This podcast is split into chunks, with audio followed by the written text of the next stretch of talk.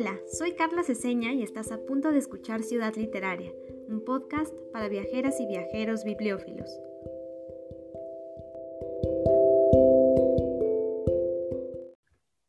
Anita Brenner publicó México Dismont mensualmente en inglés en un formato tamaño carta con 30 páginas en colores. En la portada se podía ver una imagen de algún lugar, mito o tradición mexicana y en la parte inferior decía 3 pesos México, 25 céntimos Estados Unidos. Los artículos de hasta 10 páginas con texto, láminas y fotografías versaban sobre personajes mexicanos del arte, de la fotografía y algunas veces de la política. La mayoría de sus colaboradores eran estadounidenses que vivían en México o que le enviaban artículos desde otros países.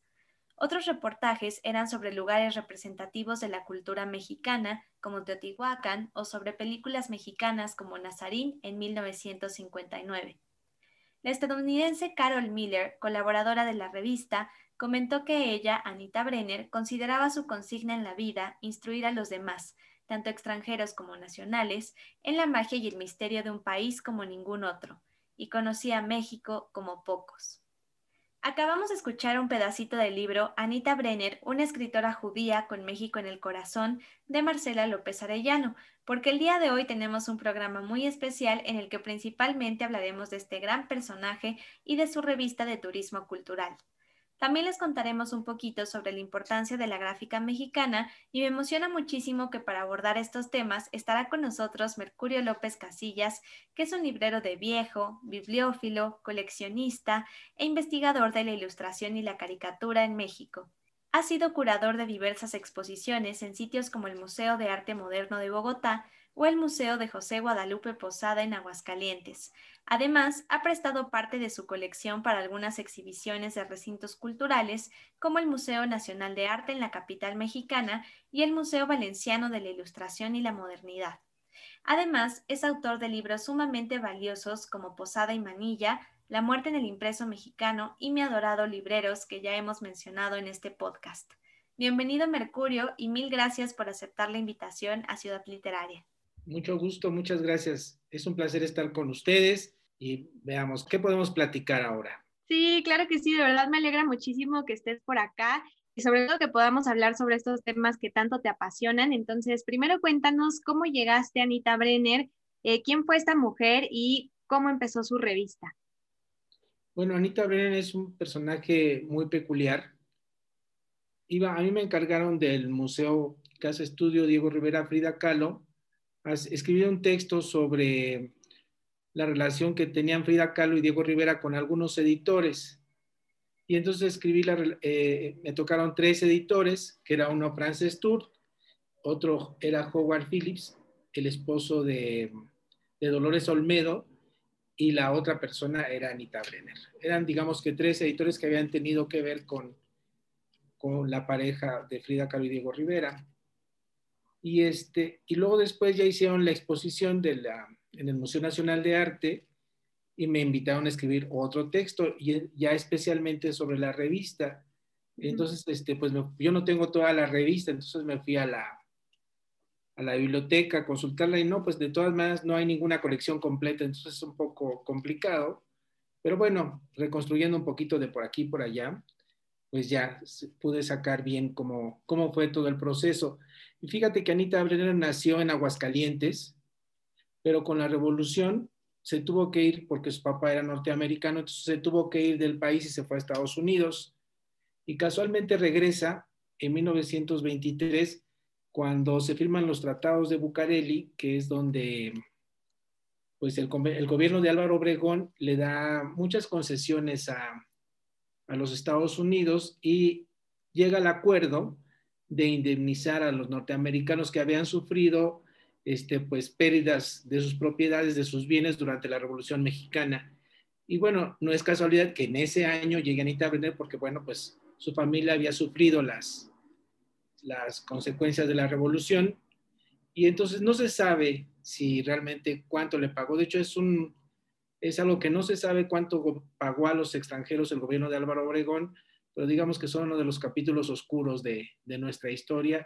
Y en ese momento llega Anita Brenner a México, pero pues ella era muy joven y tenía este, mucho entusiasmo, con, le llega, llega en el momento justo de la, pues de la efervescencia cultural de, de México, estaban todos los intelectuales, pintores, eh, grabadores, literatos, todos los intelectuales en la Ciudad de México. Y entonces ella aprovecha y los entrevista a todos, hace un gran trabajo que culmina en un libro que se llama México tras los altares, que es un libro fundamental y además como pues para dar a conocer la cultura mexicana en Estados Unidos es un trabajo impecable.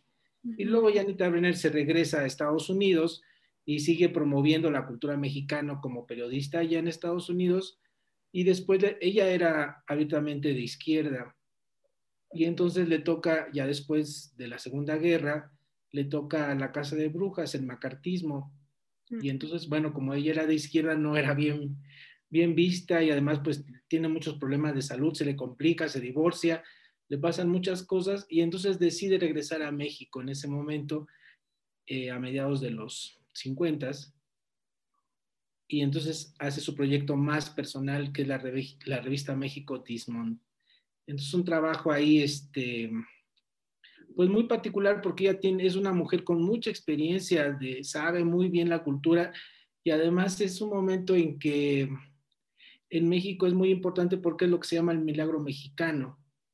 Entonces el, el gobierno da muchas concesiones a, a, los empresarios y a, la, y a la iniciativa privada para, para que se desarrolle la industria igual al, a los extranjeros. Entonces, bueno, es una época de, de bonanza, por eso se llama el milagro mexicano, y en ese momento es cuando Anita decide sacar su revista. Está súper interesante, yo creo que era un proyecto muy importante para dar a conocer México en ese entonces y que también incluyó no solamente un contenido muy bueno, sino también un diseño bastante llamativo. Entonces, platícanos un poquito acerca de esto y de las ilustraciones que ella eh, logró integrar gracias a sus colaboradores en México Dismont. Sí, pues es que ella es una ella es una persona muy lista porque no, no se queda, a pesar de que conoció a todos estos grandes artistas que cuando no eran todavía tan famosos, Diego Rivera, Orozco, Siqueiros, los conoció en los 20 cuando pues estaban empezando, pintando murales y todo, y ya para los 50 pues ya eran las luminarias, y eran artistas muy famosos y ella no se, no se clava en, en todo tiempo pasado fue mejor, sino que apuesta ella a los, pues a los artistas jóvenes y entonces le encarga ese, cuando la revista empieza con el director artístico como Vladi, Vladi es el director artístico de la revista, que era un, este, pues un, un exiliado ruso, y este, de hecho sus, sus, este, sus mapas los firma como Vladi o con su nombre, con su apellido Machado, ¿no? Todavía no, no firma como Vladi. Y entonces le encarga, él tiene como un compromiso con Vladi y le encarga y entonces esos mapas lo hacen, de las portadas y los mapas los hace Vlad y el diseño en general. De, digamos que en esa época todavía no, no se usaba la, la, palabra diseñador gráfico, sino, pero el encargado era director artístico y el director artístico era Vladi.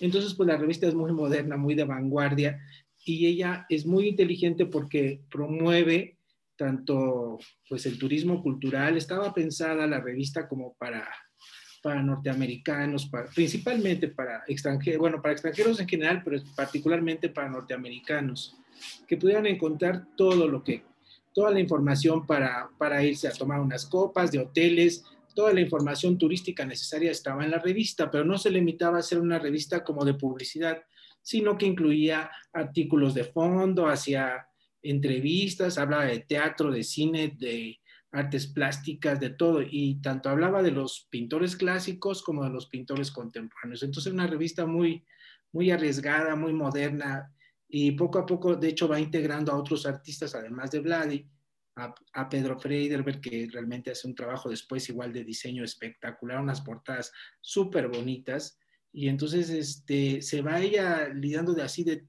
pues lo que en ese momento era la vanguardia en México, ¿no? De todos los artistas de la ruptura, y les hace, eh, les hace artículos, entrevista a Leonora Carrington, o sea, ella no, no está clavada en, en no hay más ruta que la nuestra de Siqueiros, sino ella está más bien con lo contemporáneo y lo hace muy bien, realmente lo hace muy bien, es un trabajo impecable, pasa por distintos momentos la revista, sin embargo yo creo que se mantiene, al final está, al final baja un poquito de, calidad, ya no es tan vanguardia porque pues, dura muchos años, desde los 50 hasta los 70, pues son muchos años y este, ya no está tan, tan de vanguardia como empezó, además pues ya no tenía el mismo impulso, pero de entrada digamos que los 10 primeros años son espectaculares. Ok, está súper interesante. Y ahora como esto es eh, pues un episodio de audio, ¿podrías escribirnos un poquito cómo son estas revistas? Por ejemplo, alguna que tengas en mente que te haya sorprendido o que justamente tenga un diseño bastante atractivo. Eh, y también cómo las conseguiste tú. Bueno, yo tengo algunas porque a mí me gustaban, por ejemplo, algunas portadas de Vladi. De hecho, en la, es muy peculiar que en la biografía de Vladi no se menciona ese trabajo que hace. Y además lo hace por mucho tiempo, porque por otro lado, Pedro Friederberg, él sí menciona su colaboración en sus relatos autobiográficos, él sí menciona que él empieza, termina la carrera de arquitectura y su mamá lo lleva a trabajar con Anita, ¿no? Entonces, este, pues platica cómo es un poco la dinámica de la revista, cómo trabajan y dice, se queja un poco de Vladi de que pues ni hace nada y que Anita Brinner lo consiente mucho, pero dice que pagaba muy bien, entonces pues describe él muy bien en sus, en sus memorias cómo es, y es digamos que donde empieza él en el arte y él lo reconoce. Entonces este, la revista es, tiene una, está impresa, bueno, al principio tiene mejor papel, luego lo va perdiendo, eh, pero empieza con muy buena calidad, tiene una portada que hacía Vladi y al centro tiene un mapa turístico, a veces hablaban de, de algún estado por visitar o de alguna ciudad como Acapulco, entonces Vladi hacía un mapa de, de, Acapulco, siempre estaba al centro y siempre para, la, para fin de año, o en algún momento tampoco era, era una constante, pero se le ocurría sacar un, un suplemento. Mm. Entonces sacaba un suplemento de, pues unos muy simpáticos, tiene unos de unas cuantas hojitas, como 10, de, del beso, por ejemplo, del romance en México, y pues hace la, la revista, y entonces ya el suplemento es muy bonito. Siempre para, para fin de año, en algunos momentos también sacaba un cuadernito de las fiestas de la República Mexicana, entonces ya uno podía ver qué mes, mes a mes, dónde estaban las fiestas y en qué regiones. Entonces era una guía muy, muy padre, estaba espectacular a mí me gustan mucho las, sí me gustan las portadas de, de Vladi, los mapas de Vladi, pero me gustan más las de, las de Pedro. Realmente las de Pedro Friedrich son espectaculares. Él, él es mucho más experimental. Y Vladi sí que trabaja bien, pero yo creo que las de Pedro son mejores. Bueno, es mi gusto, ¿no? claro, no, aparte Pedro es un gran, gran artista, por ahí si no lo conocen les recomiendo mucho que lo busquen. ¿Y qué tan difícil es en nuestros días encontrar una revista o un ejemplar de Mexico Dismont? Pues fíjate que el tiraje era bastante grande porque era, no sé, 10 mil ejemplares o una cosa así, se distribuían en las embajadas, se distribuía, ella se encargaba de, es que ella hacía todo, entonces era un poco caótica la dirección porque ella escribía, cobraba, administraba y hacía todo. Entonces, este, pues dicen que tenía muy mal carácter y pues mentaba madres en inglés y en español y así. Entonces, era muy especial, pero bueno, eso dicen, yo no lo sé, pero sí yo pensé que era más fácil. Yo me acuerdo que pues hace años, yo tengo muchos años ya vendiendo libros y hace no sé, que te diré 30 años, era muy fácil o más fácil conseguir las revistas, sobre todo porque ella, además de que salían las revistas este, mensualmente, cada año las mandaba a encuadernar. Y entonces a sus amigos o a quien sea las, las vendía. Les vendía a los, a los amigos, pues se las regalaba. O alguien se suscribe y les daba el tomo completo de la suscripción. De hecho, de las que se conservan, que están en la biblioteca del Museo de Antropología, en el fondo de, Alfonso Caso, que en algún momento tuvo algo que ver con él. Entonces ella le daba la edición de lujo y la edición de lujo la, mandaba a encuadernar en, tela de color, en piel completa de color naranja, y están muy bonitas y además esa, ese, ese ejemplar que conservan en la biblioteca del Museo de Antropología tiene el ex libris de, de Alfonso Caso, entonces está muy bonita porque y además es, pues fue parte de su colección, pero pues ya llegó un momento en que le regaló algunos años, pero luego ya no le regaló más, eh, el coleccionista ya no consiguió más los números y, ya nada más unos cuantos aislados y entonces se queda como a la mitad. Te digo que antes era muy más fácil conseguir las librerías de viejo, después eso, eso digamos queda para los coleccionistas muy, muy queridos, esa edición en, en piel completa del año, pero para la gente común, pues las, las mandaba a encuadernar en, un, en tela color café. Y entonces esas eran, esas eran las encuadernaciones que yo conocía de la revista, pero hace 30 años no era una revista, no tenía la importancia que tiene ahora. Ok, ok. ¿Y tú qué dirías que es la importancia que tiene eh, la ilustración y estos mapas y este acompañamiento gráfico para revistas como México This Month o para las otras publicaciones que también eran de este estilo, un poquito hacia el turismo en nuestro país? Bueno, es que siempre ha habido como una preocupación en México porque pues ya desde antes de, esto que platicaba de, del gobierno de, bueno, durante el gobierno de Álvaro Obregón, ya había algunas revistas que, estaban pensadas para el público norteamericano y además, bueno, para el público estadounidense.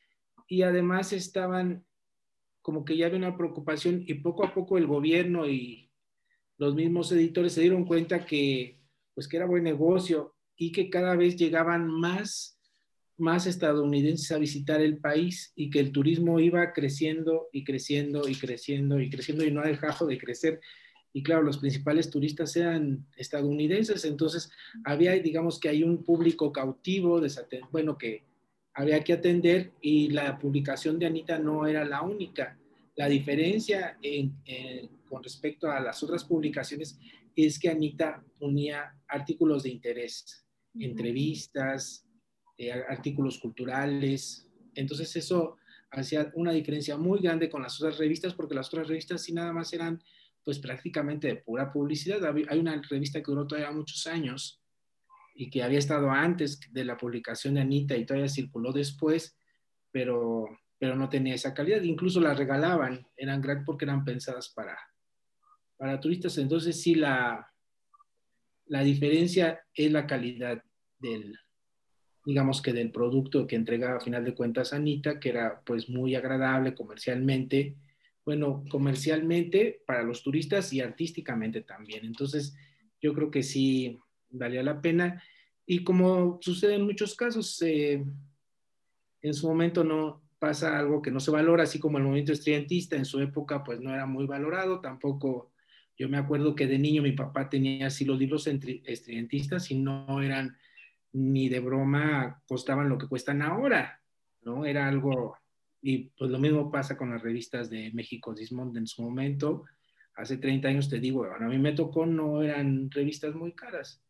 Y ahora, este, como el, todo el fondo de Anita Brenner lo compró, o bueno, parte del archivo de, de la revista, la Fundación Salinas Pliego, entonces que estaban investigando y tratando de tener, porque ni siquiera en su acervo tenían una colección completa, aunque habían comprado el archivo, no había una colección completa. Entonces estaban ellos este, pues, tratando de conseguirlas. De hecho, me acuerdo a mí, le digo, no, pues yo nada más tengo unos cuantos tomos que son míos y lo, pues, tuve que ir a buscar a la biblioteca y no, no las tengo. Y bueno, por ahí con los otros libros se encontraron, pero sí, ahora ya, ya no cuesta lo mismo que costaba, ni siquiera hace, yo creo, 10 años antes de que, como que poco a poco empezaron a revalorar la, la figura de Anita. Y bueno, eso que te digo que la Fundación Salinas Pliego comprara todo el archivo, pues eso ya la, la dimensiona de otra manera, pero maneras yo creo que es una figura muy importante porque es una editora eh, que trabajó mucho tiempo y que, bueno, pensaba en un negocio, ella no pensaba en, tampoco pensaba en hacerse rica, pero sí en un negocio que fuera funcional. Y yo creo que lo hizo bastante bien y, y pues dejó un buen trabajo y que vale la pena, o sea, pero el problema es, te digo, nada más están en la biblioteca de antropología, porque te digo, era, pues sí era una cuestión como de publicidad, y entonces en la mayoría de los casos las, las bibliotecas no los conservan. Ese tipo de, de, publicaciones pues son como desechables. Sin embargo, la, la, ventaja que tiene la editorial es que no era completamente desechable, porque además ella quería hacer una revista pues entretenida, en algunos momentos divertida. y, y, colabora con ella mucha gente, pide permiso para reproducir algunas caricaturas o traducirlas para ponerlas en inglés. Entonces es realmente pues ameno y no se limita a hacer un producto. Por eso yo creo que se mantiene tanto tiempo, porque pues porque entregaba un producto de calidad. Sí. Y además por la situación del país también coincide ya después del 68, pues ya la situación cambia y pues la, yo creo que por eso la revista tampoco ya tiene, bueno, además que ella ya está más grande, entonces pues ya no tiene el mismo empuje. Pero yo creo que también es un proyecto que vale mucho la pena y siento que no es tan, tan conocido quizás a raíz de esta exposición eh, que mencionabas del Munal, ya se empezó a dar un poquito más a conocer el personaje de Anita Brenner. Y también quería preguntarte en relación a esto, si crees que haya una publicación similar ahora o si crees que haya influido de alguna manera en las revistas que tenemos en nuestros días.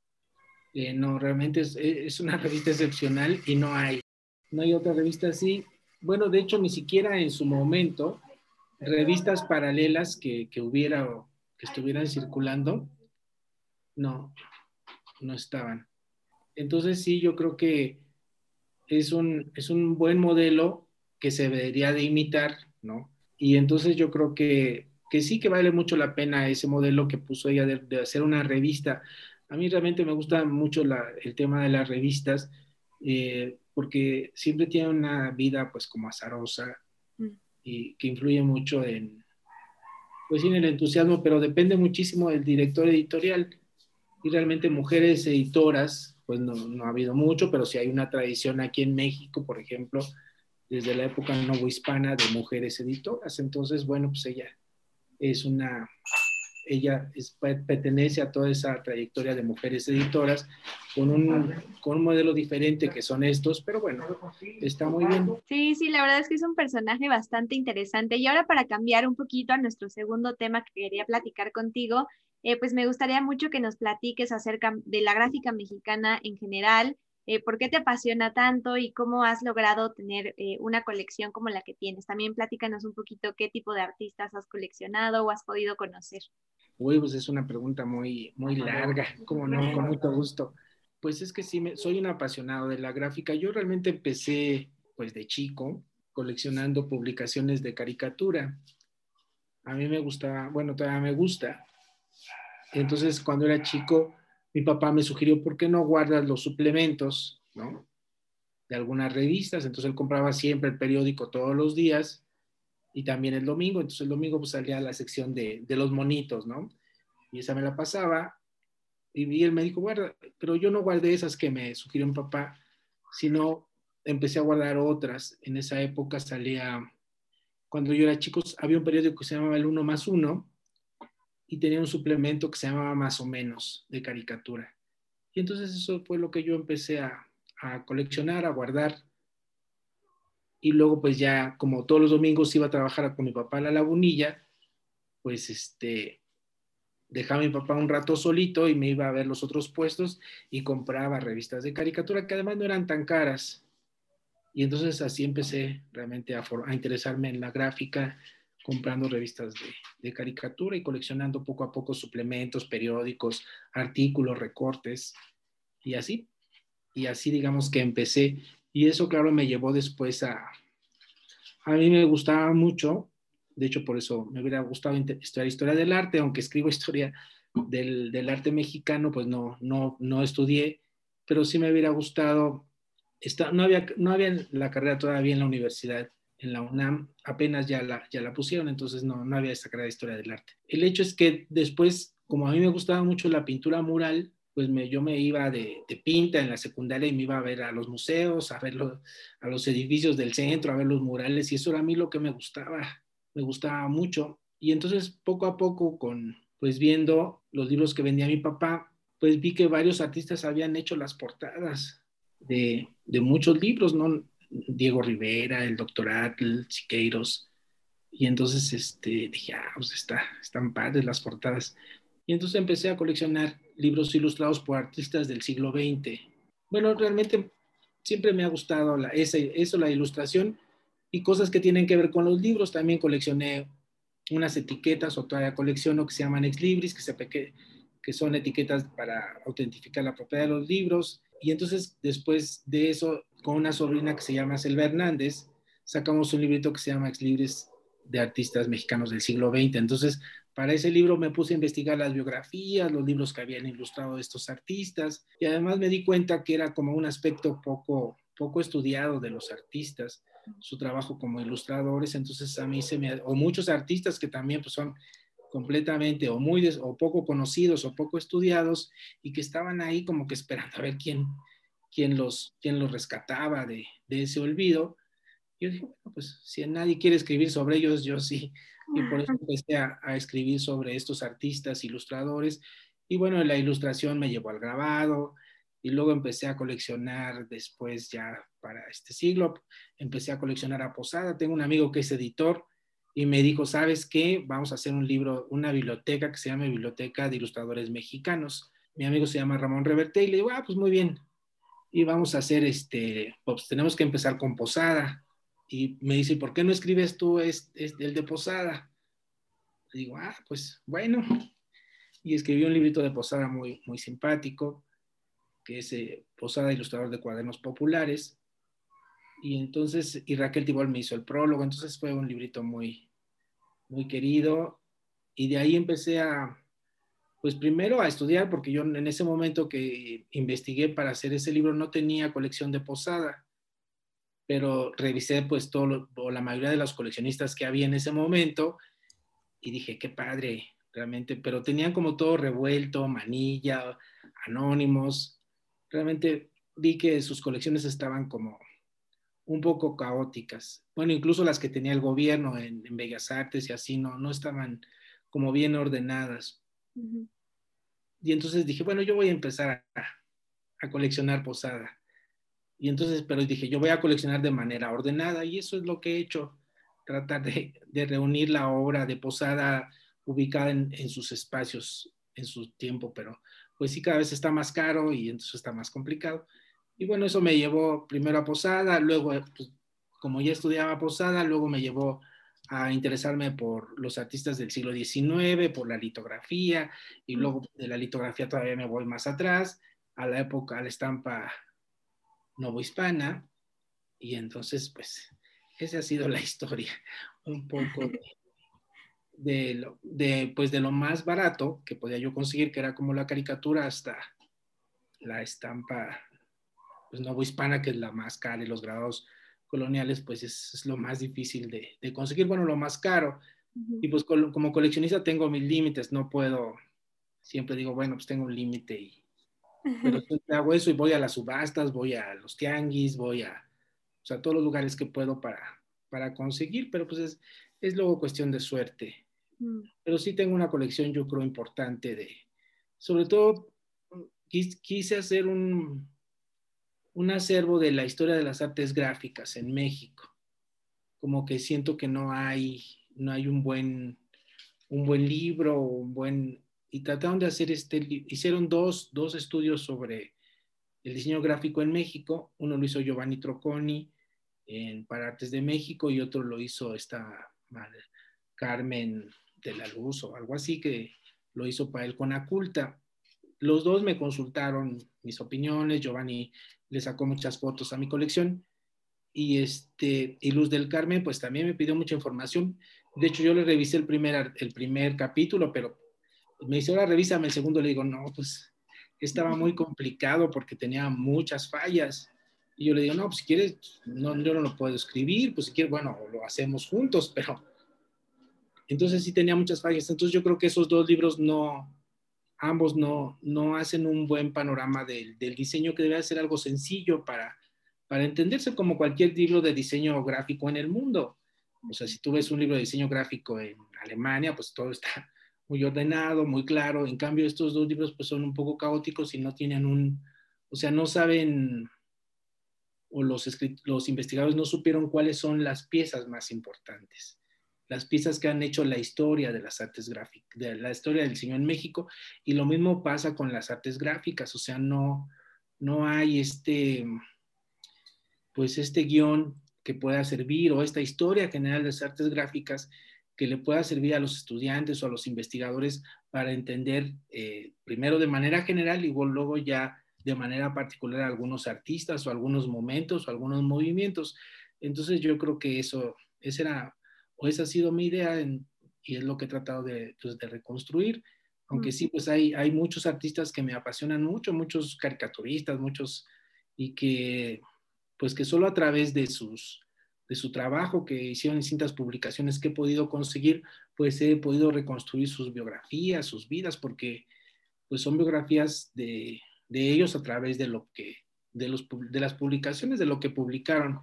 Entonces eso pues sí me llena de mucha satisfacción, pero todavía tengo muchas, muchas deudas con, con muchos artistas Ay, sí, me imagino, pero es que es una trayectoria increíble. Yo de verdad he seguido eh, tu trabajo. Selva por ahí también ya estuvo con nosotros, tan querida, que le mandamos muchos saludos. Nos contó ahí algunas anécdotas justo sobre lo que mencionabas de los ex libris. Y creo que nos has dicho un montón de libros que suenan bastante interesantes, pero platícanos si hay manera de conseguirlos eh, el día de hoy, porque sé que algunos ya tienen eh, unos añitos, ¿no? Sobre todo este de los ex libris que mencionabas. Sí, no, pues el de los libros ya está muy agotado.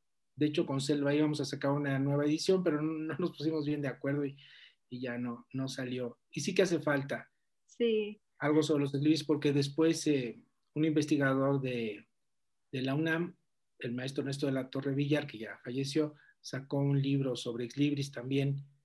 También este, me pidió un, un apéndice para la segunda edición y ya también está agotado. Entonces, nada más de Exlibris, hay uno que sacó el gobierno del Estado de México, que pues, es, el único que hay, digamos que en circulación. Para el tema de los Exlibris sí hay, hay poquito y vale la pena sacar algo porque es un detalle, eh, pues, bonito para los libros, porque además sirve como para reconstruir un poco la historia de las, de las bibliotecas y de por por qué manos han pasado Sí, sí, yo creo que sí, es esa huella de la propiedad, ¿no? De todas estas personas que amamos tanto los libros que hasta le ponemos ahí nuestro sellito. Y por ejemplo, Selva nos mencionaba que tenía pues algunos libros de, algunos artistas, entonces quisiera que por último nos contaras eh, justo qué ex libres de artistas tienes por ahí coleccionados. Hay uno que me gusta mucho, que es el de el que le hizo Julio Ruelas, a su, a su editor y mecenas, al editor de la revista moderna que se llama Jesús Luján, eh, que le hizo Julio Rolas un retrato espectacular eh, con su estilo acá modernista y es un retrato que además como el mecenas tenía su dinero, pues el, el cuadro, la pintura, el óleo, eh, sale del cuadro porque le mandó a hacer un marco de madera, pues también con el mismo, como en el mismo estilo de Ruelas. Entonces el, el cuadro en sí es espectacular. Y bueno, a él, a su editor, le hizo su ex libris. El otro día encontré otro, otra versión de otro ex libris que le hizo, pero el que más me gusta, que realmente es impresionante, es este, es de un viejito, de un sabio, que está, que está leyendo un libro, bueno, que está en su biblioteca, pero ya es un viejo, y entonces llega la muerte por atrás y le, le tapa los ojos. Entonces ese, ese realmente es un, un espectacular de 1901, que ni siquiera es una marca fina de, no es un grabado. Yo creo que está diseñado con fotograbado, pero está espectacular. Es una cosa muy bonita, muchísimo, extraordinaria. Es de mis equilibris favoritos. Yo creo que podría escoger uno de cada siglo. Ay, qué padre, estaría increíble que hicieras algo así y que si es posible nos puedas enviar una foto para que podamos verlo porque sí suena bastante, bastante interesante. No, ese es muy bonito, realmente vale, vale mucho la pena porque se enmarca tanto de toda la obra de Julio Ruelas como su relación con, Jesús Luján. De hecho, mm. cuando se murió en París Julio Ruelas, eh, Jesús Luján pagó la, la, lápida ¿no? de la tumba donde mm. está allá en París Julio Ruelas, entonces sí, sí, es muy significativo ese. Pero hay unos muy bonitos, hay unos, por ejemplo, hay uno de, del de Dolores del Río, que es, pues, es algo muy sencillo, está impreso en un, eh, en un papel, no me acuerdo de qué color, pero el chiste es que nada más es una letra, que es la D de Dolores, pero la D eh, con su auto, que es su, su letra autografiada. Mm. Entonces la mandó a hacer y la imprimió en tinta dorada y quedó muy bonito y es una D nada más, no dice Libris, no dice nada, solo tiene la, la D de Dolores y está súper bonito, es un Eclibris muy bonito, muy, muy sencillo, pero muy, muy significativo. Entonces, ese me gusta. Entonces, hay varios. De hecho, quedó, vale la pena hacer como algunas, algunos Eclibris que se quedaron pues en el tintero y que, no, que, no queda, que, no están en el libro y sobre todo también libros anteriores porque en el libro nos limitamos al, siglo XX. Mm, pues todavía faltan muchos del XIX, aunque claro, la, pues los artistas más, la variedad de artistas es más del siglo XX, en el, en el siglo XIX pues es una cuestión tipográfica, más que de, diseño de, de, artistas, aunque hay unos bonitos del, del XIX también, del doctor Nicolás León, que como era un bibliófilo, ese se mandó a hacer, el doctor se mandó a hacer como unos ocho ex diferentes o no sé, uno, un ex libris para cada tema de sus bibliotecas. Entonces, como él era doctor, pues a todos sus libros de medicina les mandó hacer un ex libris, pero también era de Michoacán y, y tenía muchos libros de historia del Estado, y entonces mandó a hacer uno para, para los ex libris de pues, referencia al Estado de Michoacán, y así, entonces sí, es, es una historia, pero todavía falta. Falta todavía investigar sobre eso y escribir y hacer un librito, una segunda parte o algo que, que abarque pues los, los libros más significativos, no necesariamente ya de artistas, sino por, porque pues tienen dos características los libros que pueden ser importantes, tanto por un lado por un diseño, un dibujo espectacular o de algún artista conocido, o de un artista anónimo, pero de un personaje pues, conocido y popular, como es este caso de Dolores del Río, o simplemente un ex libris que no es de nadie conocido y que, el, que también el artista tampoco es anónimo, no se sabe quién es, pero que sin embargo el ex libris es espectacular, entonces pues eso vale la pena rescatar como los, los más padres, ¿no? Como para animar a, a que más gente se mande a hacer su ex libris. Ay, sí, eso estaría increíble. Espero que sí lo puedan hacer y nosotros estaremos muy al pendiente de todo lo que vaya sacando, porque sí, como ya mencionaste, sí tienes bastantes cosas por ahí pendientes y nos encantaría eh, pues conocer más de todas estas colecciones que has logrado juntar a lo largo de los años. Y bueno, pues ahora sí se nos está acabando el tiempo, así que para cerrar este episodio, como ya es costumbre, me gustaría que por último nos recomiendes, por favor, algún espacio eh, en el que puedas pensar que podamos nosotros aprender sobre em, gráfica mexicana o ex libris o los temas que estuvimos tratando el día de hoy y también por ahí algún libro, aunque ya nos mencionaste pues muchos durante este episodio. Bueno, yo creo que el lugar ideal para, bueno, hay varios lugares que están, están muy padres para, para ver los libros. Por ejemplo, está la Biblioteca Vasconcelos de la Ciudadela, donde está la Ciudad de los Libros. Entonces ahí es un lugar muy particular porque está el fondo de varios bibliófilos. Y entonces está uno de los fondos, o sea, está conservado en las bibliotecas intactas como de, como de seis o siete bibliófilos, y entre esos seis o siete bibliófilos está Carlos Monsiváis. Entonces, uno puede ir a la, pues, a la biblioteca prácticamente de Carlos Monsiváis, que está ahí en la Ciudadela, y puede uno revisar los libros que él tenía, sus aficiones, sus colecciones, y compartíamos algunos gustos él y yo. Entonces, tiene, tiene varias revistas de caricatura, tiene varias tiene muchas revistas de historieta, muchos, mm, de hecho no sé si lo tengan ahí, se pueda consultar o lo tengan en bodega, pero tiene libros muy interesantes que yo creo que sí este, dan, dan buena idea de esto que, hemos estado platicando de la historia del, grabado y la ilustración en México, porque sí es un buen acervo y además, bueno, no solo está la biblioteca de los Carlos Monsiváis, está la de este Antonio Castro Leal, que también era un bibliófilo muy destacado, y así, entonces sí hay varios lugares, pero yo creo que esa en particular. Y bueno, en, en Oaxaca también, eh, el Instituto de Artes Gráficas de Oaxaca, donde está la colección de Toledo, mm. que también era un apasionado de la gráfica, yo creo que también ahí es un lugar para, para revisar los libros y ver esas maravillas. Ok, muchas gracias. Están increíbles los lugares. Sí, los vamos a buscar. Me da mucho gusto que hayas recomendado Ciudadela. Nadie lo había mencionado en este podcast. Entonces, pues quienes nos están escuchando ya lo saben, vayan cuando se pueda porque es un lugar maravilloso. Yo también se lo recomiendo muchísimo. Y por último, te faltó el libro. Ay, bueno, yo les puedo recomendar un libro muy bueno que tiene que ver con esto de los libros, pero con pues con la ciencia ficción que a mí me gusta mucho como literatura leer libros de ciencia ficción y yo creo que el libro que les voy a recomendar es un libro que es muy significativo que se llama Fahrenheit 451 de Ray Bradbury. Yo creo que ese libro es un, un gran libro, por un homenaje a los libros y además pues un futuro pues que ya muy cercano, ¿no? Que ya estamos viendo como cada vez hay menos libros, como esto, este, este objeto, aunque la tecnología está cambiando y yo creo que lo más importante ante el futuro, el panorama de los libros, es que uno no se pierda la lectura. No importa el soporte, no importa cualquier medio, sino que uno sea capaz de ponerse a leer, que, que se enamore, que, que, encuentre la forma de leer.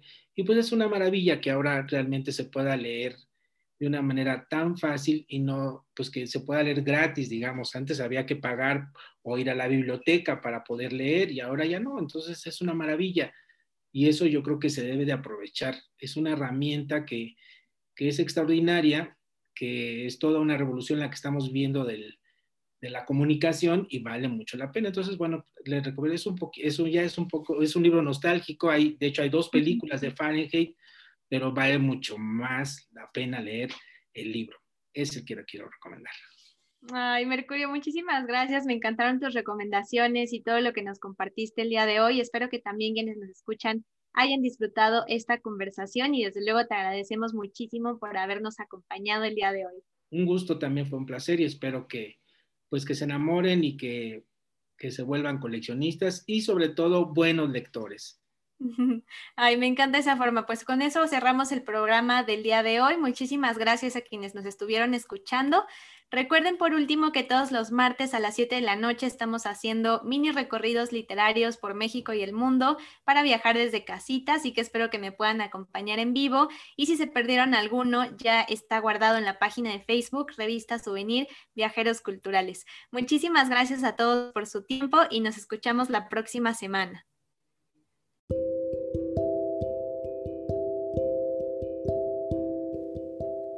Si quieres ser parte de nuestra comunidad, búscame en Facebook e Instagram como arroba Ciudad Literaria CDMX y no te pierdas nuestro próximo episodio.